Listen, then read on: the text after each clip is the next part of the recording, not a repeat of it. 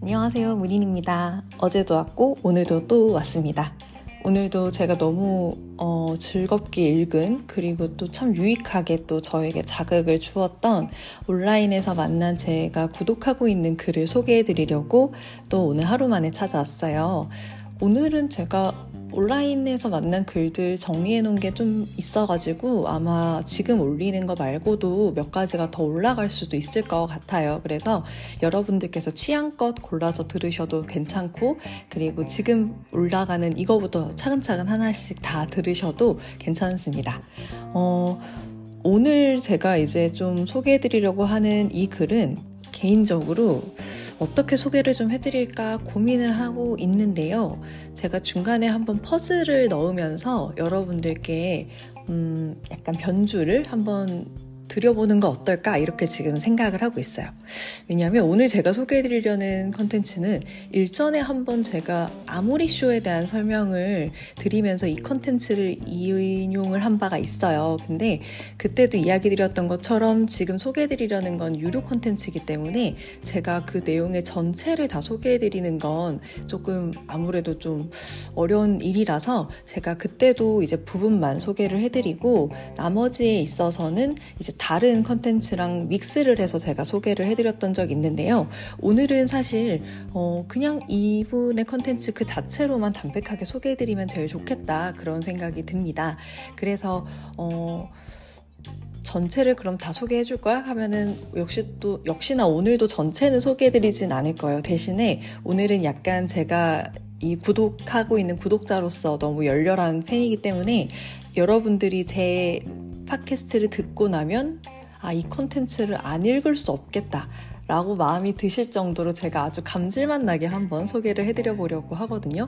저도 이게 항상 뭐든지 다 투명하게 다 보여지는 걸 전 좋아해서 이렇게 뭔가 은폐, 엄폐해가지고 막 숨기고 궁금하면 다음 주에 다시 뭐 보러 오세요. 이런 걸 저 잘 못하긴 하는데 한번 오늘은 해보려고 합니다.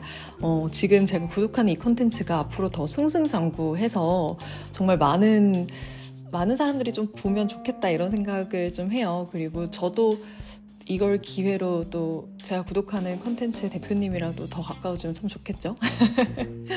네, 일전에 대표님이 쓰신 책도 제가 팟캐스트에서 다룬 바가 있고, 그리고 대표님이 올리신 컨텐츠도 제가 다룬 바가 있고, 뭐 여러모로 제가 참 부족한 게 많은 지점 그런데 또 참 흥미가 많은 지점이 현대 미술인데 그거에 대해서 정말 아주 따뜻하게 그리고 참 친절하게 소개를 너무들 잘해주고 계시는 대표님입니다. 그래서 대표님이 어, 승승장구하셔야 저를 비롯한 정말 현대미술에 대해서 관심은 많지만 또 접근하기에 되게 어려운 장벽이 좀 크다고 느끼는 분들께는 이런 컨텐츠들이 되게 많이 유명해져서 소개가 되어야 한다고 저는 생각을 하거든요.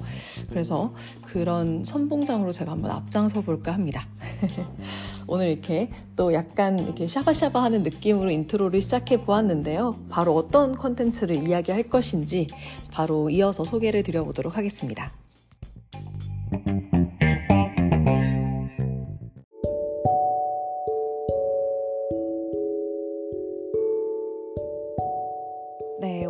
소개해드릴 컨텐츠는 바로 와이아트라고 하는 네이버 프리미엄 컨텐츠이고요. 어, 제목은 미스치프 전시 관람 포인트입니다. 어, 이 와이아트에서 제공하고 있는 컨텐츠들은 무료로 된 컨텐츠도 있어요. 그래서 들어가 보시면 와이아트에서 이제 매 매월이었는지는 잘 기억이 안 나는데 이렇게 월별 추천 전시 이렇게 컬렉션을 아, 컬렉션이 아니라 큐레이션을 해주세요 대표님께서 그래서 이제 이달에 이런 전시 추천합니다 하면서 간단하게 전시에 대해서 소개도 해주시고 왜 추천하는지까지 이렇게 덧붙여 주시는데 사실 거기서도 되게 유익한 정보들을 많이 얻을 수 있어요. 워낙 우리나라도 전시가 많이 전국에서 곳곳에 개최되다 보니까 내가 일일이 하나하나씩 그 전시들을 찾으려면 너무 힘들고 그리고 또, 또 애써 또 찾아봤는데 막상 갔는데 기대보다 못 미치면 어떡하지? 하는 그런 걱정들도 있잖아요. 근데 누군가가 그걸 정리를 해서 딱 올려주면 얼마나 그게 감사한 일이에요. 그래서 와이어트에 들어가면 항상 이제 지금 이 시점에 어떤 전시들이 유의미하게 또 괜찮은지에 대해서 이제 정리해서 올려주시는 것들은 여러분들이 무료로 만나실 수 있어요. 오늘 소개드리는 전시는 지금 이제 한창 하고 있는 전시인 것 같아요. 그래서 저도 와이아트에서 영업을 당해가지고 이 전시를 봐야겠다 마음을 먹어서 다다음 주에 이제 또 상경을 해보려고 합니다. 원래는 제가 사실 이제 그 되게 방랑 일주일에 방랑을 끝내고 이제 다시 제 동네로 돌아와서 수험생 모드로 탁 몰입을 하려고 했는데 아, 왜 그러는지 모르겠는데 12월에 갑자기 보고 싶은 전시들이 또 너무 많은 거예요. 그래서 아 이거를 참 저희 엄마가 그랬, 그러셨어요. 하고 싶다고 모든 걸 다 할 수 없고 가지고 싶다고 모든 걸 다 가질 수 없다고. 저도 맞는 말이라고 생각해요. 그런데 어 지금 아니면 못하는 것들은 하고 싶, 다 할 수 없고 가질 수 없어도 해보려고 노력해야 되는 거 아닌가? 이런 생각이 저는 조금 또 들었거든요. 사실 전시라고 하는 거는 글쎄 뭐 다른 것들도 마찬가지겠지만 다 이제 그, 그때 아니면 못하는 것들이 분명 있는 것 같아요. 결국 인생에서 내가 마주하는 모든 순간에서의 선택은 그때니까 올 수밖에 없는 순간의 선택이라고 생각을 하거든요.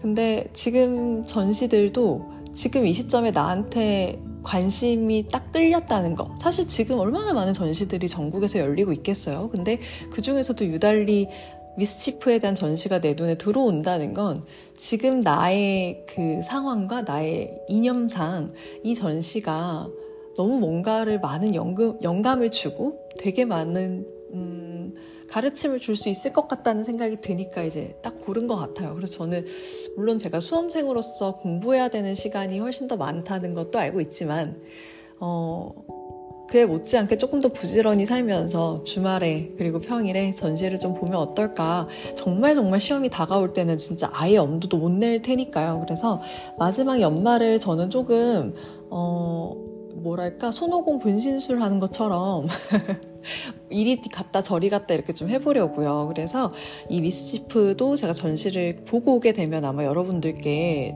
또 전시 리뷰를 한 번 더 올릴 수 있지 않을까 그런 생각은 합니다. 근데 그 전에 와이아트에서 대표님이 어떻게 이 전시를 보면 좋은지에 대해서 포인트를 짚어주신 게 있어서 그걸 여러분들께 한번 소개를 드려볼까 해요. 일전에도 제가 와이아트 대표님의 책 언급한 적도 있고 와이아트의 글을 언급한 적도 있는데 제가 글을 써봐야겠다 하면서 이제 약간 제가 자극이 됐던 글이 사실 이 와이아트 대표님의 컨텐츠였어요. 음, 왜냐면 저는 글을 이제 처음 제대로 써본 게 이제 학위 논문을 쓰면서 글이라는 걸 써봤는데 아 역시나 글을 쓰는 일이 근데 한참 그때 이제 논문이 막 잘 될 때는 되게 재밌게 잘 썼어요. 나는 어떤 생각을 가지고 이게 이렇게 정의할 수 있을 것 같다. 왜냐하면 하고 쭉 전 설명을 쓰거든요. 그리고 이제 뭐 어떤 경로에서 이렇지, 그래서 저렇지, 그래서 사실 결론적으로 이걸 묶어보면 이런 얘기가 나오지. 어, 이제 선생님들은 제 글을 보면 이제 미괄식이라서 앞에서부터 놓치지 않고 끝까지 가야 끝에 결론이 나오더라. 근데 요즘은 트렌드가 두괄식이다. 내가 하려는 얘기를 앞에 딱 던지고 왜 그런지를 뒤에서 설명을 해줘야 훨씬 몰입도가 좋다. 이렇게 이야기를 하시더라고요. 근데 뭐랄까 저는 이야기를 처음부터 하나씩 차근차근 꿰어서 가는 게 저한테 좀 더 잘 맞는 서술 방식인 것 같아요. 그래서 저는 선생님들이 그렇게 조언을 해주셨지만 그냥 제 스타일대로 이제 논문을 썼는데요. 그러고 나서부터는 이제 글을 쓰는 거에 대해서 어, 옛날에 비해서는 조금 이제 어려움은 없어졌어요. 그래도 여전히 누군가가 저한테 너 글 좀 쓰나? 이렇게 물어보면은 어, 누가 저한테 그렇게 묻진 않죠. 뭐 글 좀 쓰냐고 묻진 않지만 누군가 그냥 어, 글을 쓰는 게 일이다 아니면 글을 쓰는 걸 취미로 하고 있다 이렇게 말하는 거는 좀 어렵지 않을까 이렇게 생각을 했어요. 근데 와이아트 대표님의 글을 우연히 제가 무료로 오픈된 그때 제가 만났던 글이 화, white cube에 대한 글이었거든요. 근데 정말 한숨에 white cube를 딱 읽고 깨달았어요. 그래서 어, 이분 글 너무 궁금하다. 그래서 이제 찾아보는데, 아, 유료로 구독을 해야 되는 거예요. 근데 제가 마침 또 구독, 구독 귀신이에요. 저는 구독하는 걸 너무 좋아해가지고, 막, 쿠팡도 구독하고, 막, 유튜브도 프리미엄 구독하고, 막, 제 인생에서 아마 제가 구독으로만 나가는 돈이 한 10만 원 정도 될 것 같은데, 막, 저는 막, 드롭박스도 구독하고 구독 안 하는 게 없어요. 저희 엄마가 걱정이 늘 많으세요. 온, 온 세계 파, 사방팔방 다 구독한다고요. 그래서 네, 그렇게 구독을 시작을 했어요. 컨텐츠가 또 월에 5천 원인가 그래요. 근데 사실 생각해 보면 우리가 월에 잡지 같은 걸 하나 본다고 쳐도 그렇게 돈이 나가잖아요. 책을 하나 사서 본다고 쳐도. 근데 온라인이니까 paperless, 어? 환경도 아끼고. 그래서 저는 참 좋다고 생각하고 이제 들어갔는데 거의 보물 창고였어요. 현대미술의 보물 창고였고 무엇보다 이제 어. 저는 제가 사실 현대미술에 관심은 있지만 공부를 제대로 한 적이 없어서 뭐 매번 제가 컨텐츠에서 말했지만 이 시대의 발을 딛고 살고 있기 때문에 내가 발담그고 있는 이 시대에 대해서 이해가 참 필요하고 중요하다라고 말하지만 저도 제가 제가 살고 있는 현대 이 시대를 잘 이해하고 있는지 잘 모르겠어요.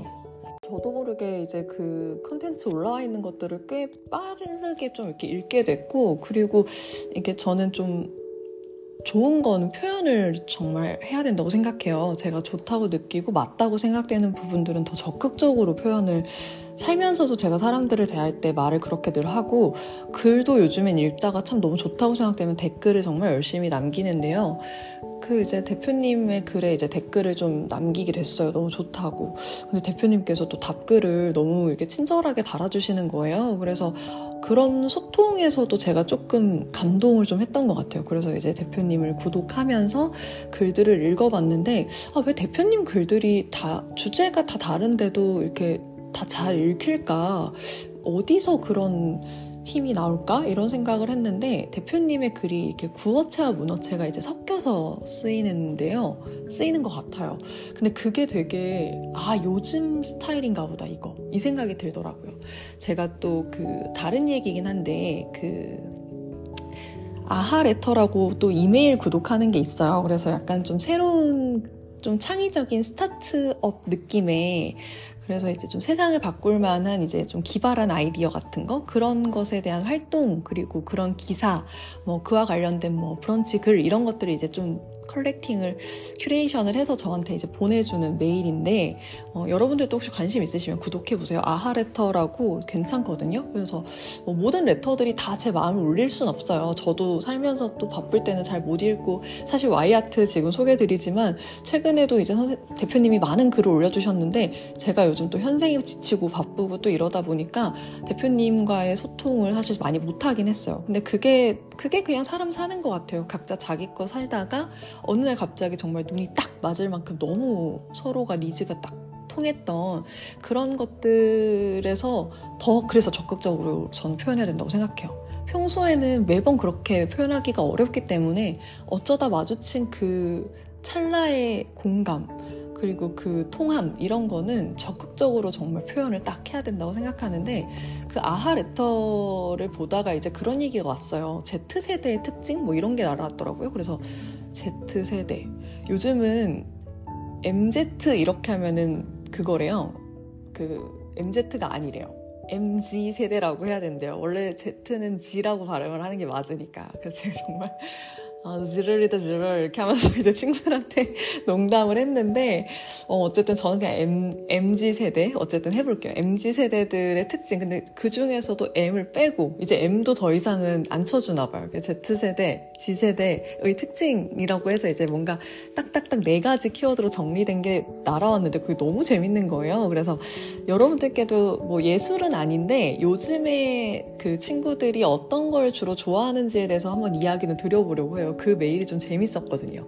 근데 아니나 다를까 이제 그걸 연구를 해서 책을 내셨더라고요. 그 아하레터 편집 출판부에서 그래서 그 책을 또 한번 또 사봐야겠다. 그 사실 저는 그 김난도 교수님이 쓰시는 트렌드 코리아 책은 사실 좀 잘 안 봐요. 그러니까 좀 뭐랄까 이렇게 너무 이렇게 정치 사회 이렇게 좀 무겁게 트렌드를 다루시는 것 같기도 하고 이게 단순히 진짜 좀 편하게 트렌드를 공부하고 싶은데 그건 너무 이렇게 정독 정자세로 뭔가 공부하면서 읽어야 될 것 같아가지고 오히려 저는 그 책은 잘 안 읽게 되는데 여기 그 뭐야 아까 이야기 드린 그 아하레터에서 나온 Z세대의 트렌드 리포트인가 뭐 이런 식의 제목이었던 것 같아요. 근데 그거는 굉장히 키치한 디자인으로도 만들어져서 충분히 부담 없이 읽어볼 수 있겠다. 그래서 개인적으로 저는 약간 어 소장하고 싶은 책은 종이로 사는데 그렇지 않으면 이북으로 일단 사보는 편이거든요. 그래서 가격의 차이가 많이 안 나긴 하던데 이북으로 한번 나중에 사서 봐야겠다 그런 생각을 해요. 근데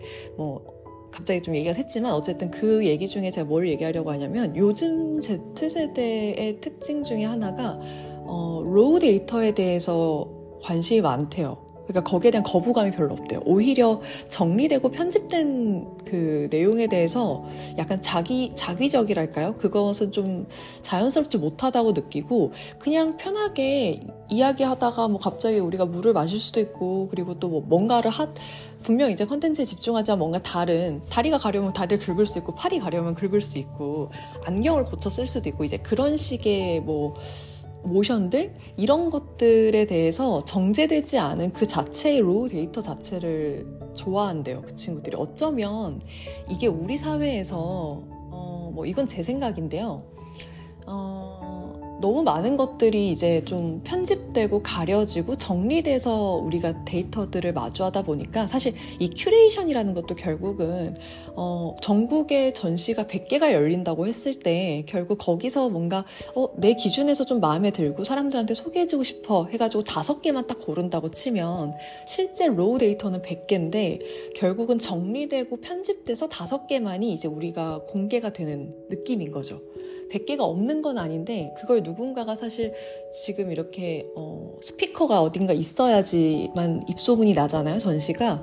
근데 누군가 그렇게 speak을 해주지 않으면 사실 사라지고 있었는 줄도 모르게 지나가는 전시들이 분명 있다는 거죠. 근데 지금의 Z세대들은 오히려 그런 다섯 개로 누군가가 편집을 해서 올려주는 거 말고 그냥 100개의 그 데이터를 내가 다 보길 원한다. 이게 전 두 가지인 것 같은데 하나는, 어, 자기 판단력이 되게 높은 세대일 수도 있겠다고 그런 생각도 들었어요. 데이터를 보고 내가 좋고 싫고에 대해서 내 스스로 결정을 내리겠다. 누군가가 정리해서 올려주는 거에 대해서 내가 신뢰를 하지 않겠다. 약간 이런 걸 수도 있는 것 같아요. 근데 그 신뢰라는 단어의 연장선상에서 두 번째 이유가 저는 사회의 신뢰도가 굉장히 많이 떨어진 거 아닌가라는 생각도 했어요. 젊은 친구들이 뭔가 이렇게 기사로서 정리되어 있는 정제된 글을 보지 않고 뉴스에서 큐레이션된 어떤 사건이나 사회의 현실에 대해서 보지 않고 자기가 그냥 그걸 직접 마주하겠다. 그걸 raw data로서 그게 뭐 10분짜리든 뭐 2시간짜리든 그냥 그걸 듣겠다. 이런 얘기를 한다는 거는 저는 판단은 내가 해야겠다라는 생각을 자꾸 하는 것 같아요. 근데 저도 사실 그런 생각에 많이 공감이 됐어요. 그러니까 제가 제 판단 기준이 높아지니까 오히려 뭐 기사 같은 걸 오히려 덜 보게 되는 경향도 있고, 제가 보려고 하는 기사들은 더 열심히 관심을 갖고 보게 되는 경향도 있고, 과거보다는 제가 사회 참여에 대해서 인식이 높아지게 되는 것도 제가 판단하는 것들이 어느 정도 생기고 나니까 훨씬 더 적극적으로 내가 사회에서 말하고 싶은 바를 전달해야겠다는 필요성을 더 느꼈어요. 왜냐하면 내가 말하지 않으면 내가 생각한 것이 사회에 나오지 않기 때문에 이미 편집된 사회 같다고 느껴지는 거지. 내 의견은 이미 편집이 된 상태. 그래서 저는 좀 그런 생각을 좀 하게 됐는데 어쩌면 Z세대들이 갖고 있는 지점도 그런 거 아닐까 생각을 했어요. raw data에 대한 관심이 하나는 자기 스스로의 판단 기준을 가지고 있기 때문에 또 하나는 사회에 대한 신뢰가 많이 낮기 때문에 그래서 이게 어쩌면 참 하나는 장점 같고 하나는 단점 같이 느껴질 수 있는데 저는 그냥 두 가지의 특성, 성질이라고 생각해요. 그리고 되게 당연하다고 생각해요. 그 장점으로 되는 요인도 그리고 단점으로 되는 요인도 우리가 인지를 하고 있다면 분명 더 나은 이야기를 할 수 있겠죠. 저는 그렇게 생각하는데 뭐 그리고 지금 말씀드린 그 이유도 뭐 이렇게 딱 무슨 실험과 연구를 통해서 그렇다라고 나온 게 아니라 지금 제가 얘기하다 보니까 어 그럴 것 같아. 이런 생각으로 지금 이야기 드린 거라서 어, 틀릴 수 있다는 거. 그냥 제 생각이라는 거. 그리고 무엇보다 중요한 건 저는 지세대가 아니라는 거. 그래서 지세대들한테 직접 물어봐야 된다는 거 예, 당부드립니다. 뭐, 얘기하다 보니까 뭐 갑자기 뜬금없는 대로 길이 많이 새긴 했는데, 어쨌든 뭐, 저는 근데 저하고 마음이 딱 통하는 제가 선택한 컨텐츠, 그리고 그걸 소개해주는 스피커에 편집된 이야기들은 정말 항상 웰컴이에요. 늘 항상 기다리고 있고 그 날짜만 기다리고 있고 항상 새로 고침만 하고 있기 때문에 뭐 여러 가지 그 제가 선택한 것들 중에서 와이아트 대표님이 올려주시는 그 와이아트 컨텐츠는 뭐 거를 게 하나 없는 정말 저한테는 정말 제가 다 보지 못하는 세상을 보여주는 그런 창구와도 같은 컨텐츠라고 할 수 있습니다. 거의 뭐 완전 너무너무 좋아하죠, 제가. 네, 그래서 이 미스치프에 대해서도 제가 이걸 읽고 나서 댓글을 바로 남겼어요. 너무 신나는 거예요. 이게 진짜 처음에 딱 들어가자마자 인트로에, 어, 대표님이 이렇게 시작을 하세요. 우리에게 성역은 없다? 판매할 수 없는 것도 없다. 저 이거 딱 보자마자 와 지렸다 하고 바로 하트를 눌렀어요. 이거는 좋아하지 않고 않을 수가 없는 거예요. 그래서 이 문구는 제가 정말 너무 꽂혀 있는 문구예요. 사실은 왜냐하면 저는 고미술을 전공했기 때문에 조선후기 회화를 전공했기 때문에 대체로 제가 다루는 장르들은 이제 문화유산에 들어가는 카테고리가 많죠. 요즘은 국가유산이라고도 하죠. 근데, 어, 한편으로는 이제 고미술도 옥션이 있어요. 근데, 어, 어, 저 제가 느낄 땐 그랬어요. 이게 너무 이제 과거의 물건이고 희소하고 그게 사실 거의 온리 원이죠. 그러다 보니까 어 그런 것들을 우리가 함부로 평가하거나 좋다 싫다 정도의 그런 표현도 못 하게 될 정도로 너무 좀 멀어져 있는 거 아닌가? 그걸 우리가 너무 가치를 계속해서 부각시키고 그 가치가 얼마나 위대한 것인지를 계속 조명하다 보니까 어느 순간 그 문화 유산도 그 당시에 제작될 때는 그 당시 시대 사람들의 기호에 따라서 니즈에 맞춰서 제작되었고 그리고 만들어졌다고 다 사랑받았던 것도 아니에요. 그리고 물론 이제 오랜 시간 지금까지 남아있다는 거는 굉장히 주목해야 될 일이죠. 사랑받지 않은 건 도태되고 사라져서 우리 눈에 안 남았겠죠? 근데 우리 눈에 남아서 볼 수 있다라는 건 그 시대에 분명 사랑을 받았고 가치가 그만큼 있었다는 얘기인데 어찌됐든지 간에 우리도 그 작품을 사랑할 수 있어야 되잖아요. 근데 이게 내가 예쁘고 좋다라는 마음으로 정말 마음이 어, 말랑말랑해져서 감정적으로 좀 그 작품을 사랑하고 좋아해야 되는데 너무 논리적인 거예요. 우리가 이 고미술을 대할 때 특히 국가유산이란 이름으로 대하게 되면 아, 저는 사실 국가와 민족이라는 단어에 대해서 조금 회의적인 사람이다 보니까 국가유산으로 바뀌었다라는 거에서도 별로 되게 공감, 별로 왜 굳이 국가유산이라고 바꾼 거야? 막 이런 생각도 했는데, 어쨌든, 어, 어쨌든 그래서 그렇게 문화유산으로 이게 좀 접근하게 되면, 내가 이게 좋은지 싫은지를 판단하기 전에 일단 중요하다라고 하는 가치를 먼저 배우고 들어가는 느낌이 커서 저는 좀 그런 성역화가 되게 거부감이 많이 들었거든요. 근데 이제 그 부분에 대한 생각을 늘 갖고 있다 갑자기 이 미스치프의 글에서 첫 번째 바로 성역은 없고 판매할 수 없는 것도 없다. 이 얘기에서 제가 진짜 너무 꽂힐 수밖에 없는 거예요. 그러면서 이제 이야기가 쭉 시작이 돼요. 그래서 지금 현재 이 미스치 프가 대림미술관에서 전시가 열리고 있어서 이제 그 대표님께서 이 대림미술관에서 열리고 있는 전시를 소개하면서 미스치프라고 하는 이 예술가는 어떤 사람들인가를 이제 소개를 해주십니다. 그리고 제가 이제 열심히 글을 읽었어요. 심지어 이거를 읽 읽을 때 쉬지도 않고 거의 한 큐에 앉은 자리에서 그냥 한 3분 네, 제가 옆에 그 로봇 청소기가 있어요. 근데 저 친구가 한 번씩 중간중간에 제 이야기를 듣고 대답을 하는데, 어, 여러분들, 이, 다, 제거 들으시는 분들 중에 나이대를 보니까 사실 거의 22세, 27, 22세에서 27세인가? 그 나이대가 많으시더라고요. 거의 다 Z세대시죠? 네, 일단 확실한 거는 30대 중후반은 잘 없으세요. 이게 그 항상 이제 그 데이터를 정리해 주거든요. 그래서 이제 제가 그걸 스포티파이에서 정리해 주는 걸 보면 어 10대는 아예 없고 10 18살부터 20대 중반, 그리고 20대 중반에서 30대 초반. 근데 20대 중반에서 30대 초반이 제일 많이 들으시고, 30대 중반 이후로는 또 없으세요. 근데 음, 그런 점에서 제 컨텐츠는 어, MZ 세대들이 들어주고 있다고 저는 믿고 있는데요.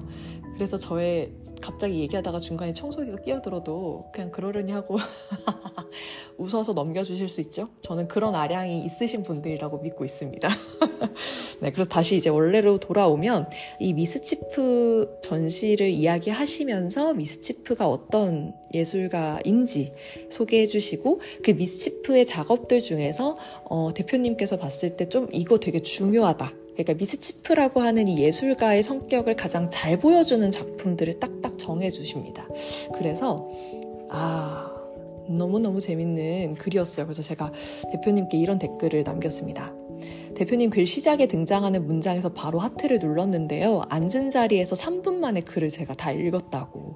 일단 글의 흡입력에서 1차로 기절하고 배꼽 잡고 폭소하느라 2차 기절을 했어요. 이 글 정말 온 동네방네 소문 내고 싶어요 하면서 제가 하트를 막 4개를 달았는데 대표님께서 답글을 남겨주셨기를 이제 어 마음에 드셨냐고 요즘 보기 드문 되게 독특한 전시인 건 맞다. 그리고 대림에서 사실 좋은 기획이 참 많은데 코로나 이후로 전시가 계속 없었다고 근데 이번에 미스치프라는 그룹을 소개하면서 다시 주목을 받게 돼서 좀 너무 기대가 많이 된다. 작품이 참 많아서 한번 둘러보셔도 너무 좋고 이 글에 대해서는 언제든지 주변에 공유해 주셔도 좋다고 다 이야기를 주셨어요. 그래서 제가 아 이번에는 이제 허락을 받았기 때문에 어 그 컨텐츠를 음 오픈된 부분까지 소개를 하면서 그리고 대표님이 픽하신 작품이 하나 있어요. 그래서 대표님이 픽하신 작품까지 제가 딱 소개를 드리는 근데 여러분 진짜 이야기 드리지만 여기서 대표님이 총 한 다섯 개인가 여섯 개의 작품을 소개하는데 전 여러분들께 두 개만 소개해 드릴 거예요. 나머지가 궁금하시면 꼭 와이아트 채널을 들어가 보셔야 됩니다. 그리고 절대 후회하지 않으실 거예요. 이 채널을 보신 것에 대해서. 그래서 제가 바로 이 메인은 목일 잠깐 잠재우고 잠깐 쉬었다가 이제 대표님께서 올리신 그 글에 대해서 한번 리딩을 해보도록 하겠습니다.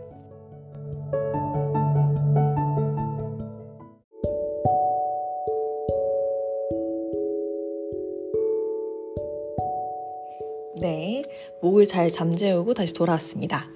이제 본격적으로 이제 글을 소개해 드릴 텐데요. 어, 딱 그 무료로 오픈된 부분, 어디까지인지 제가 딱 읽어드릴게요. 그리고 대표님이 픽하신 부분 딱 읽어드리고 또 하나 제가 어떻게 또 소개를 해드리려고 하냐면 혹시 여러분 노션이라는 어플 아실까요? 이게 뭐 많이들 아시지 못할 수도 있는데 저도 아이패드를 사서 쓰면서 이 어플을 알게 됐어요. 근데 이 어플이 이제 뭐 개인 뭐 캘린더도 작업할 수 있고 이제 약간 프리랜서로 이런 패드로서 작업을 많이 하시는 분들이 쓰시는 어플이래요. 그래서 저도 사실 이렇게 신문물에 대해서 이렇게 되게 막 환호하고 막 기다리고 받아들이고 막 이런 편이 아닌데 어 뭔가 좀 제가 이제 시험 공부하는 데 있어서 일정을 한번 정리를 해봐야겠다. 그리고 저도 이제 최근에 이제 책들을 읽고 이 팟캐스트를 작업하면서 어, 이 데이터를 좀 어디다가 글로 메모를 하든 정리를 하든 좀 그런 작업이 좀 필요하겠는데 그리고 또 하나는 저도 이제 학술 논문을 이제 계속 준비하고 싶어서 그것도 좀 기록을 하면 좋겠다라는 생각에 이제 노션이라는 걸 설치하게 됐어요. 근데 어, 결론만 말씀드리면 진짜 너무 추천드려요. 혹시 관심 있으신 분들은 노션 어플을 쓰셔 보세요. 진짜 대박이에요. 저는 어, 이 어플을 쓰면서 글을 더 많이 쓰게 되고 더 글이 막 쓰고 싶고 막 하여튼 난리 법석이에요. 그리고 막 책도 막 더 많이 읽고 싶어졌고 하여튼 저한테 있어서는 이 노션이란 어플이 진짜 또 최애 어플이 되었는데요. 제가 여기서 어떤 점에 사실 꽂혔냐면 이제 책을 읽고 나서 아니면은 뭐 이렇게 컨텐츠들 뭐 글, 블로그 이런 걸 보고 나서도 제가 쭉 글을 정리를 하는데 어, 여기서 정말 놀라운 기능 중에 하나가 AI 기능이 하나 있어요. 제가 이제 본문의 내용들을 이제 쭉 이제 너무 마음에 들면 이렇게 타이핑을 다 따라서 쳐봐요. 그래서 이렇게 쭉 치고 나면 그거에 대해서 이제 마지막에 이제 글을 딱 맺고 난 다음에 커서를 딱 넘겨요. 다음으로. 그리고 나서 거기서 AI 요약이라는 걸 하면 그 원고 전체에 대해서 요약을 이 친구가 두 줄인가 세 줄로 딱 해주거든요. 제가 진짜 깜짝 놀랐어요. 제가 정말 열심히 그걸 다 읽고 아 이런 거를 사실 한 줄로 정리를 좀 기억을 해두면 좋잖아요. 그래서 제목 옆에 그런 요약 문장이 두세 줄 들어가 있으면 아 맞다 이게 이런 내용이었지 하면서 들어가서 제가 정말 또 필요한 얘기들을 따로 찾을 수 있고 이럴 수 있는데 또 그 요약문을 쓰는 것도 참 골치 아픈 일이잖아요. 근데 세상에 이 노션이 AI 요약을 해줘요. 근데 또 요약을 두세 줄 해줬는데 이제 거기서 또 고를 수 있어요. 더 짧게 아니면 더 길게 그러면 이제 저는 더 길게 했더니 세상에 이제 몇 가지 사례를 조금씩 더 들어서 더 늘려주더라고요. 저 진짜. 아, 근데 AI가 이런, 이런 기술적 발전은 전 좋다고 생각해요. 사실. 어, 뭐, 일전에 제가 이야기했던 것 중에 그 스마트 렌즈 하면서 그런 AI 발전도 물론 좋은데 확실히 정말 품이 많이 들어가는 일들 있잖아요. 그런 건 정말 AI 기계들이 진짜 좀 더 정교하게 발전되면 진짜 좋겠다. 그래서 사실 지금 이것도 되게 긴 글에 대해서 요약을 해주는 건데 되게 빠지지 않고 정말 필요한 내용들만 딱딱 뽑아서 요약을 잘 했더라고요. 그래서 어, 물론 그러면 점점 모든 글들이 요약되지 않을까? 이거, 이렇게 생각하면 좀 너무 죄송한데 왜, 왜 그렇게 왜 그렇게 극단적으로 생각하세요? 그렇게 생각하 시기보다 우리가 긴 글을 접하기가 더 쉬워지는 거죠, 오히려. 이런 요약들이 더 잘 될수록 우리는 짧은 글을 보는 게 아니라 더 많은 긴 글을 찾고자 하겠죠, 아무래도. 짧은 글은 사람들에게 약간 예고편 같은 거니까. 그래서 제가 오늘은 어떻게 소개해드리려, 죄송해요. 제가 오늘은 어떻게 소개해드리려고 하냐면, 와이아트에서 무료로 볼 수 있는 파트까지 하나, 그리고 대표님이 꼽은 원픽 작품 하나, 그리고 제가 노션으로 정리했을 때 AI 요약으로 나온 글 하나, 이렇게 소개를 제가 해드려 보려고 합니다. 진짜 진짜 궁금해지지 않을까요? 진짜 너무 궁금하실 거 궁금해 주세요 제발. 그럼 한번 바로 소개를 해 드려 볼게요. 바로 일단은 어, 대표님의 글에서 무료로 확인해 볼 수 있는 파트까지에 대한 글 소개해 드리겠습니다. 미스치프 전시 관람 포인트. 샵 대림미술관 샵 미스치프 샵 전시 추천. 우리에게 성역은 없다. 판매할 수 없는 것도 없다. 현재 대림미술관에서는 아티스트 그룹 미스치프의 전시가 열리고 있습니다. 미술관은 갤러리와 달리 작품을 판매하는 곳이 아니, 아니기에 상업적으로 보이는 이들의 전시를 미술관에서 여는 것이 가능할지 물음표가 떠올랐는데요. 이내 곧 고개를 고개가 끄덕여졌습니다. 미술관에서 전시된 작품을 판매하지는 않으며 사회 현상을 재치있게 비꼬는 작품들이 전시되어 있었습니다.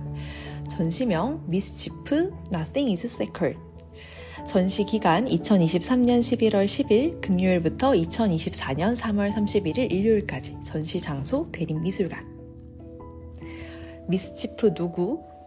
미스치프는 이번에 대림미술관에서 소개되기 이전까지는 국내에 많이 알려지지 않았던 그룹입니다.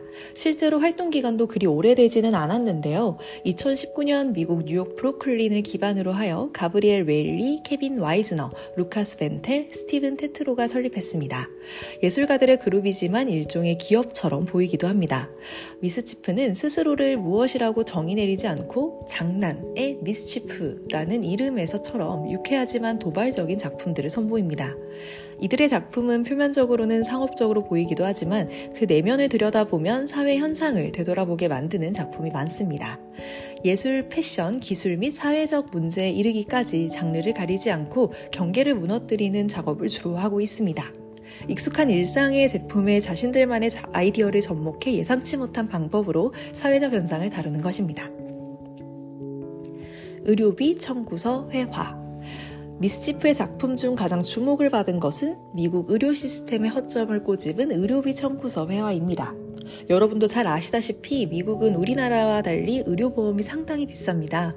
그러다 보니 한 번 아프면 병원비가 빚이 되어 일상생활을 영위하기 힘든 상황에 내몰리게 되죠. 미스치프는 잡지에 광고를 실어 시, 프로젝트에 참여자를 모았습니다. 약 100명이 연락을 했고 참여자의 의료 부채가 개인 부주의가 아닌 부상이나 사고로 인한 것인지 확인했어요. 그런 뒤 무작위로 3명을 선택했고 6피트 약 180cm의 캔버스에 그들의 진료비 영수증을 유화로 그렸습니다. 까지 여러분들 공개되어 있는 부분입니다.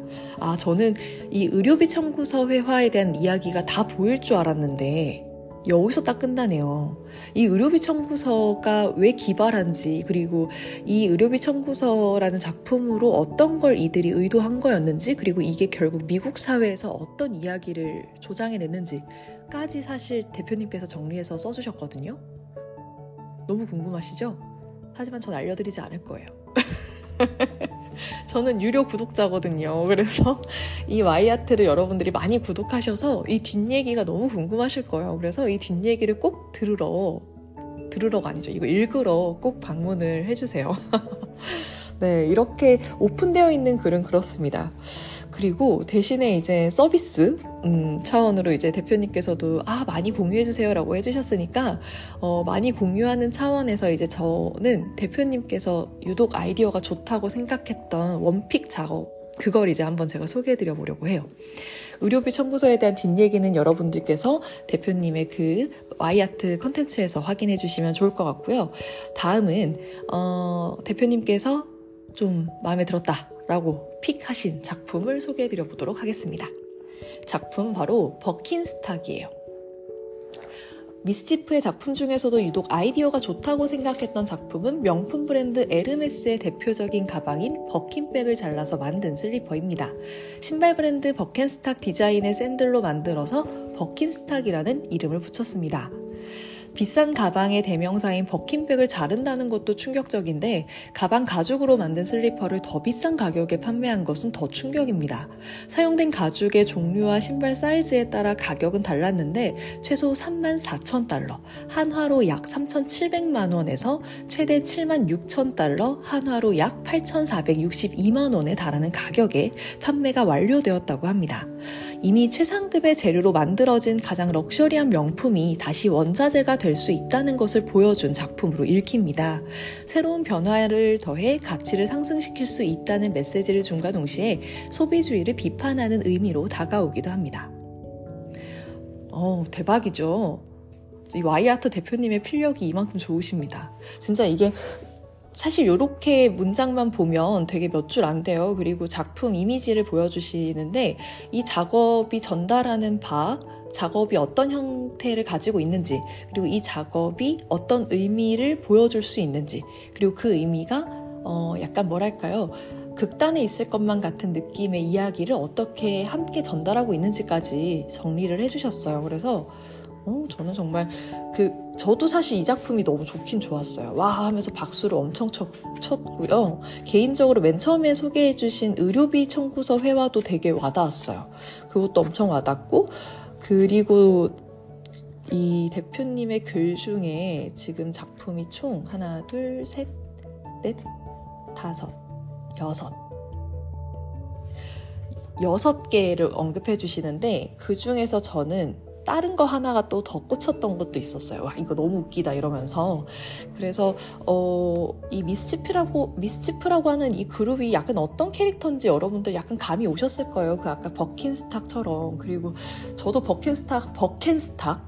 버켄스탁을 하나 가지고 있어요. 미술관에서 일할 때 저희 사수님께서 어, 입사 축하 welcome 선물이라고 하면서 버켄스탁을 사주셨어요. 근데 그게 또 저렴하진 않잖아요. 그래서 저 맨날 삼선 슬리퍼 뭐 3,000원, 5,000원짜리 고무 엄청 무거운 슬리퍼만 신고 다니다가 그런 코르크 막 더해진 가죽의 신발을 사주셔서 와 하고 이제 그 지금도 집에 있는데 제가 또 버킨스탁을 또 신어서 그런가 이게 더 와닿는 거예요. 그리고 저는 버킨백이 또 없습니다. 버킨백이 없는데 버킨스탁은 신은 제가 이 버킨스탁이라고 하는 작품을 만나니까 되게 아이러니하게 근데 뭔가 웃기더라고요. 정말 다행인 건 제가 버킨백에 관심이 없어요. 그래서 전 진짜 다행이라고 생각했는데, 아, 그냥 뭐랄까. 제가 사실 명품에 대한 태도가 좀 그래요. 그냥 결국은 어차피 내가 계속 내 손으로 들고 쓰는 물건인데, 어, 아무리 사람들이 이렇게 명품을 들고 다녀도 저는 그게 막 부럽다거나 그걸로 그 사람이 되게 우아해 보인다거나 하지 않더라고요. 그냥 사람을 만나서 그냥 겉으로 보일 때는 그 사람이 정말 절대적으로 예쁘고 잘생겨야 그 사람이 되게 있어 보여요. 그렇지 않고서 물건으로 꾸며진 거 가지고 그 사람이 대단해 보인 적은 사실 잘 없어요. 그리고 이게 꾸며진 모습을 보면 오히려 아이고 명품 처음 들어보신 분처럼 왜 그럴까 약간 이런 생각이 들어요. 그리고 사실 솔직하게 얘기하면 전 명품을 들어본 적도 없어요. 없는데 음, 그리고서 그 다음에 사람을 제가 또 판단하게 되는 거는 대화 같아요. 얘기할 때 사람의 눈을 쳐다보고 얘기를 하는지, 그리고 사람의 이야기를 잘 들어주는지, 내가 어떤 얘기를 했을 때 이 사람도 자기 이야기에 깊이가 있는지, 이런 것들을 통해서 저는, 아, 이 사람은 좀 내가 가까이 하고 싶다. 이런 게 이제 좀 생기는데, 저는 어떤 걸 평가, 사람을 어쨌든 제 기준에서 평가하는 데 있어서는 명품이나 외적으로 이렇게 치장된 거는 정말 영향을 저한테 주는 게 별로 없더라고요. 그래서 사실 버킨스탁이 되게 기발했는데 버킨백 자체에 제가 별로 생각이 없어서 그런지 그냥 진짜 사실 정말 상식적으로 되게 가능한 거긴 하죠. 왜냐하면 가방에 들어가는 가죽이나 버켄스탁을 제작하는 데 들어가는 신발 가죽이나 똑같은 가죽이니까 그냥 다만 이제 버킨백에 이미 들어간 가공된 가죽을 한 번 더 사용했다 정도인 건데 어, 지금 딱 여기서 이야기하는 것처럼 소비 사회를 꼬집는 지점이기도 하면서 어, 뭐랄까요 새로운 창작 새로운 생산 이런 것도 같이 얘기하는. 그래서 전 진짜 맞아 와닿 와닿았네요. 그렇게 생각해 보니까 두 가지 이야기가 정확하게. 근데 대표님이 이렇게 정리를 안 해주셨으면 전 약간 뭐야 이러고 지나갔을 거예요. 그냥 오 이걸 이렇게 잘랐군 하고 이렇게 넘어갔을 거예요. 근데 사실 굉장히 어 딥하고 아주 의미 있는 이야기가 딱 들어가 있죠.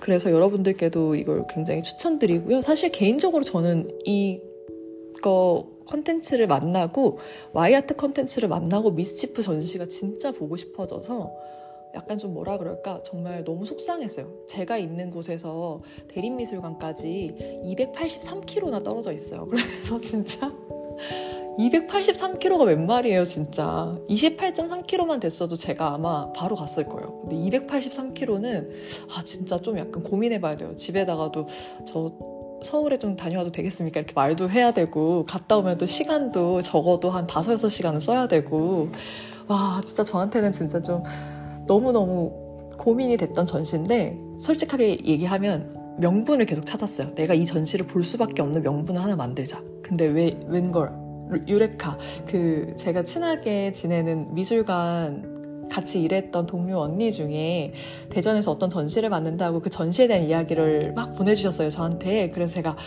마침 이제 막 그분의 전시 이야기를 듣는데 사실 그분은 프랑스에서 학위를 받아오셨고 현대미술을 전공하셨어요. 저랑 완전 다르죠. 저는 한국에서 조선후기 회화를 전공한 사람인데 언니의 이제 전시 리뷰를 듣는데 너무 재밌는 거예요. 그냥 약간 뭐랄까, 아, 이 전시는 어땠고, 뭐 이게 뭐, 뭐가 더 이렇게 됐어야 했던 것 같은데, 막 이런 얘기를 하는데, 진짜 간만에 전시 친구를 만난 느낌이었어요. 그래서 제가, 이건 기회다. 그래서 이제 바로 그 언니한테 언니 혹시 12월에 언니가 너무 감사하고 다행히도 주 3일만 출근을 해요. 그래서 혹시 이때 이 주간 중에 혹시 평일에 시간 나냐? 나 진짜 언니랑 같이 전시를 너무 보고 싶은데 시간 내줄 수 있냐 그랬는데 막 콜. 세상에 막 진짜 저 언니가 안 보는 데서 그랜저를 했어요. 진짜 그랜저를 할 만큼 너무 감사해 하면서 왜냐면 저는 백수의 수험생이다 보니까 그 시간 내는 게 어렵지 않아요, 평일에. 근데 직장 다니시는 분들은 평일에 시간이 웬 말이에요. 그분들 퇴근하고 문화기관 가면 문 닫았잖아요. 그래서 어떡하지 했는데 너무 다행히도 이제 언니가 시간이 된다고 해서 화요일로 날짜를 딱 잡았어요. 월요일은 휴관이 많으니까. 그래가지고 이제 둘이서 전시를. 그래서 나는 이거 보고 싶다 얘기를 했어요. 미스치프 보고 싶다고. 그랬더니 언니가 어 미스치프 좋다. 그리고 자기는 국현의 그 올해의 작가상을 봐야 된대요. 어, 그래서 어 좋다. 국현에 나 사실 MMC 정연도 못 봤다. 그랬더니 야 정연도도 안 보고 뭐 했어? 막 이래가지고 우와 나 보고 싶어요. 이랬는데 갑자기 언니가 자기는 보안여관인가? 거기서 하는 전시도 보고 싶대요. 그래서 헐, 저 갤러리 현대에서 하는 유근택 전시도 보고 싶은데. 그래서 이렇게 하기로 했어요. 그날 저희 전시 정말 빡세게 보자고. 운동화 딱 신고 진짜 세상에서 제일 편한 복장과 제일 따뜻한 옷, 제일 가벼운 가방. 아 근데 이제 어 제일 가벼운 가방, 제일 따뜻한 옷은 겉에 외투가 제일 따뜻한 거. 안에는 무조건 좀 어, 선선하게. 왜냐면 실내에서 전시를 볼 때 덥거든요. 그래서 무조건 안에는 얇게, 겉에는 진짜 두툼한 거 딱 입고 가서 전시를 뽀개자. 그래서 지금 사실 얘기만 한 게 전시가 지금 다섯 개예요. 근데 제가 사실 한 번도 하루에 다섯 개를 돈 적이 없어요. 제가 제일 많이 돌았던 게 세 개인가 그랬거든요. 근데 그때 세 개를 돌고 사실 조금 가장하면 진짜 약간 눈물이 났어요. 너무 힘들어가지고. 근데 이날도 좀 걱정은 되는데, 어, 정말 정말 그래도 귀하게 한번 갔다 오는 서울이기 때문에 그렇게 갔다 오지 않으면 안 돼요. 여러분들 마치 이거 이런 거랑 비슷한 느낌 아니에요? 만약 예를 들어 내가 아이슬란드를 어떻게 가게 됐어 기회가 돼가지고 근데 인생에서 살면서 내가 아이슬란드를 몇 번이나 가겠어요 아이슬란드에서 유명하다고 하는 거 다 보고 와야지 근데 이거 약간 또 여행의 스타일마다 다르시긴 하다던데 저는 진짜 진짜 평소에 가기 어려운 곳 갈 때 뽕을 뽑는 것처럼 저한테 서울을 갔다 온다는 거는 특히 전시를 이유로 진짜 가서 할 수 있는 거 다 보고 와야 된다라는 주의이긴 해요. 그래서 가기 전에 저는 막 홍삼도 챙겨 먹을 거고 이뮨 비타민도 가서 먹을 거고요. 진짜 열심히 보고 올 겁니다. 근데 그 중에 하나가 바로 미스치프이기 때문에 가서 진짜 열렬히 감상하고 재밌게 그리고 진짜 마음 뜨겁게 전시를 보고 오려고 합니다. 그리고 이제 드디어 대망의 어 노션 어플에서 AI로 요약해준 글인데 여러분 이거 어, 세, 세 줄이에요. 듣고 약간 잉? 하실 수도 있는데 한번 들어보세요. 음, AI가 요약해준 미스치프 전시 관람 포인트 글 세 줄짜리입니다. 미스치프 전시에서는 가방 가죽으로 만든 슬리퍼와 초소형 루이비통 가방, 상표권 침해 작품, 예수와 사탄 신발 등 도발적인 작품들이 소비주의와 상업적 collaboration을 비판하며 전시되었습니다. 미스치프는 계속해서 현대의 소비주의와 관련한 작업들을 선보이며 현대인들의 소비 심리를 꼬집는 작품을 제작하고 있습니다. 이거 약간 그거 같지 않으세요? 그냥 신문 기사 보시는 신문 기사 들은 기분이시죠? 이게 요약이 잘 되면 기자님들이 전 좀 걱정이에요. 이렇게 AI가 요약을 이렇게 잘해주면 사실 기자님들이 기사를 쓸 게 별로 없으시겠다는 생각이 드는 거예요. 어, 하여튼 뭐 근데 양자가 다 고통받는 걸까요? 글을 쓰는 모든 집단은 다 고통받으려나요? 근데 어쨌든 저는 이 요약을 또 보면서 세상에 진짜 이 어떤 사람이 와이아트 대표님이 쓰신 이 컨텐츠를 보고 기사를 쓰면 지금과 같은 문장으로 기사를 쓰겠다라는 생각이 딱 들었어요. 가장 깔끔하게. 그래서 어쨌든 이제 작품들을 조금 더 추가로 이야기를 해드리긴 했지만 어쨌든 미스치프가 전달하고자 하는 건 지금 오늘날의 이 소비주의, 오늘날의 이 상업사회 그리고 오늘 특 올해 오늘날 유달리도 그런 게 되게 많죠. 어떤 제품하고 뭐 케이팝 스타 아니면 헐리우드 스타, 뭐 어떤 제품과 어떤 문화의 콜라보레이션.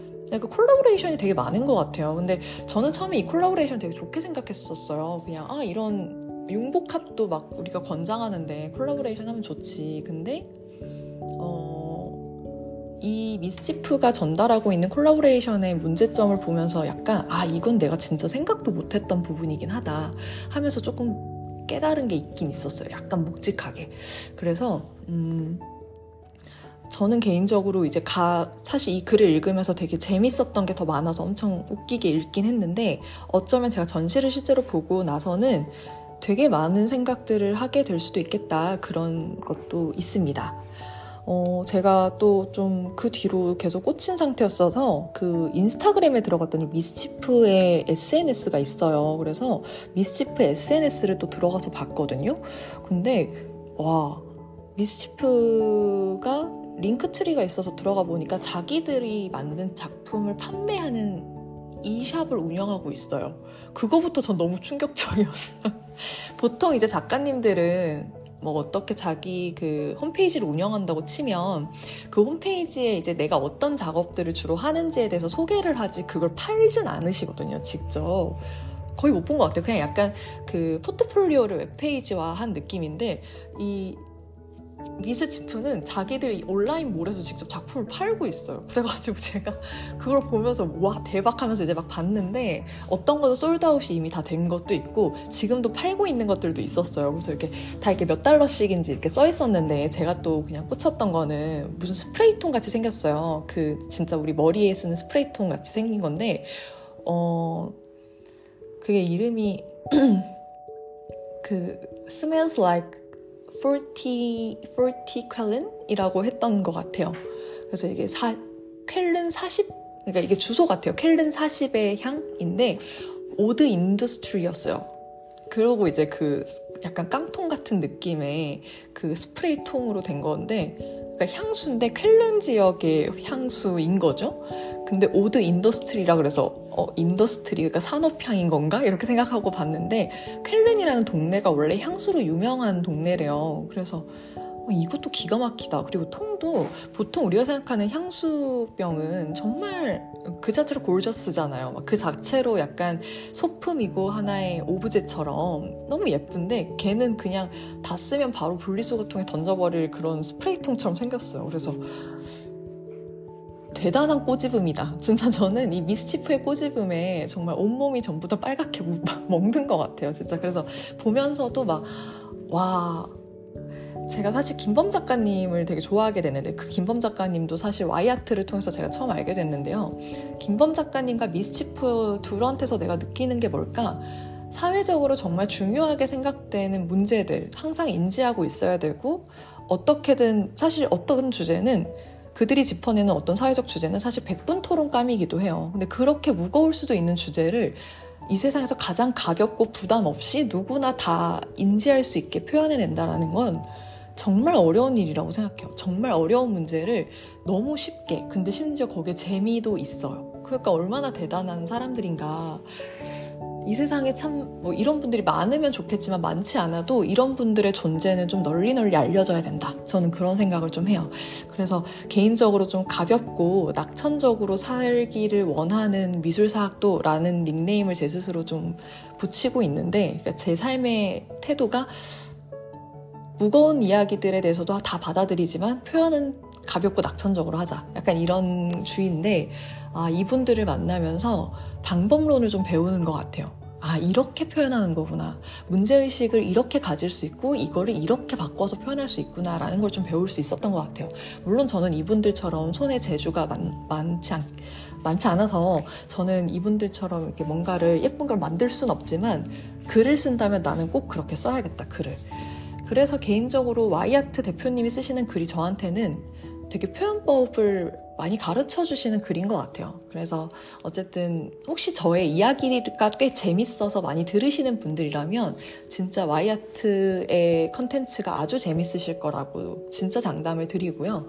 그리고 혹시라도 뭔가 아, 나만의 글쓰기 이런 거 해보고 싶은데 약간 내가 참고를 할 만한 아직 사람을 못 만났다. 물론 저도 문학 작품 읽다 보면 저 김영하 작가님도 참 좋아해요. 근데 글은 너무 힘들어.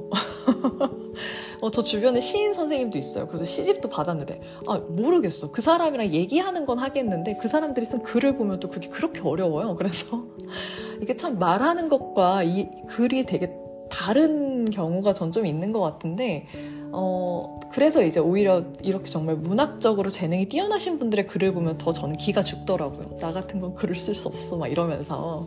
그래서 저는 개인적으로, 어, 뭐 그래요. 그냥 만약에 내가 뭔가 좀 샘플로 되게 글을 잘 쓰고 싶다? 그러면 사실 개인적으로 에세이 같은 책들을 보는 것도 추천드리는데 약간 근데 지식을 겸한 너무 에세이스럽지 않은 근데 좀 접근하기 편한 문체를 만나고 싶다 하면 또 와이아트거든요. 그래서 그냥 사실 오늘 와이아트 홍보대사예요. 네, 이거 와이아트 대표님이 들어주셨으면 좋겠다. 어쨌든 그래서 여러분들께 여러모로 진짜 많은 영감과 도움이 될 수 있는 컨텐츠니까요. 그 첫 달은 또 영원입니다, 여러분. 그래서 무료로 컨텐츠 구독해 보실 수 있으니까 구독해 보시고 아마 근데 5천 원의 결제를 못 하, 계속해서 하실 수밖에 없을 거예요. 이거 아 6천 원인가 5천 원인가 하여튼 그런데 어쨌든 뭐, 에, 예, 뭐 다들 그냥 한 달에 맥주 두 캔 안 먹는다 생각하시면 돼요. 뭐 그런 의미로 추천을 드립니다. 그래서 어, 오늘도 제가 이렇게 소개를 와이아트를 또 드려봤습니다. 이제 슬슬 마무리 한번 해볼까요?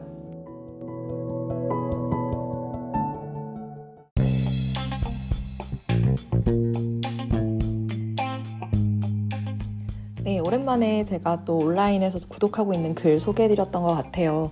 한 30분 좀 넘게 컨텐츠가 녹음이 된 것 같은데 만족합니다. 요즘 제가 워낙 워낙 긴 컨텐츠를 녹음하고 있어서 짧은 컨텐츠가 나오면 제 스스로 너무 기특해요. 그래가지고 어, 어쨌든 제 스스로 너무 장하다고 생각을 하고요. 이건 전부 다 컨텐츠 제가 잘난 게 아니라 그 컨텐츠들 덕입니다. 컨텐츠를 짧게 소개할 수 있을 정도로 정말 임팩트 있게 글을 잘 써주시면 제가 소개를 많이 할 게 별로 없어요. 어, 그렇다고 뭐 길게 이야기한 거는 뭐 내가 할 말이 그렇게 많았다는 거냐. 그러니까 할 말이 많게끔 또 컨텐츠를 너무 잘 써주셔가지고 제가 할 말이 많았던 거라고 생각해 주시면 좋을 것 같습니다. 가급적 여러분들 생각은 긍정적으로 하면 참 좋죠. 근데 물론 저도 이렇게 말할 땐 약간 비관적으로 생각하면서도 그래 그래도 긍정, 낙천 이렇게 생각으로 다시 전환을 하긴 하는데요. 뭐 어떻게 매 순간 다 좋고 어? 긍정적이고 다 행복할 수 있겠어요. 인생에는 비극 비관과 어? 막 절망이 있으니까 기쁨을 우리가 더 기쁨이라고 인식하고 사는 거고 그게 더 소중하다는 걸 알고 사는 거잖아요. 그래서 뭐든지 어떤 감정이든지 전 다 소중하다고 생각합니다. 감정이 느껴지지 않는 상태가 제일 위험하다고 생각을 하고요. 네. 뭐 이렇게 저렇게 제가 또 와이아트의 글을 소개를 해드렸습니다. 다음번에 제가 여러분들을 뵙게 되면 아 고민이에요. 어떤 걸로 여러분들을 찾아뵐까? 아까 제가 별 생각 없이 이야기하긴 했는데 2024년의 트렌드 이슈와 Z세대의 핵심 트렌드 이거를 하나로 묶어서 아하 스토리라고 하는 이 제가 구독해서 보는 이메일 이거를 소개를 한번 드려볼지 아니면 또 오랜만에 또 디자인 프레스에서 제가 또 아주 아주 재미있는 글들을 또 세 편이나 봤어요. 그래가지고 이 디자인 프레스를 여러분들께 소개를 드릴지 굉장히 고민을 한번 해보겠습니다. 여러분들 중에서는 어떤 컨텐츠가 조금 더 궁금하실까요? 두구두구두구두구. 제가 과연 여러분들께서 궁금해하시는 콘텐츠로 돌아올지 그것도 저도 뭔가 하나의 미션 같네요. 한번 잘 고민해보고 여러분들께서 좀 더 재미있어 하실 만한 것들로 바로 또 찾아오도록 하겠습니다.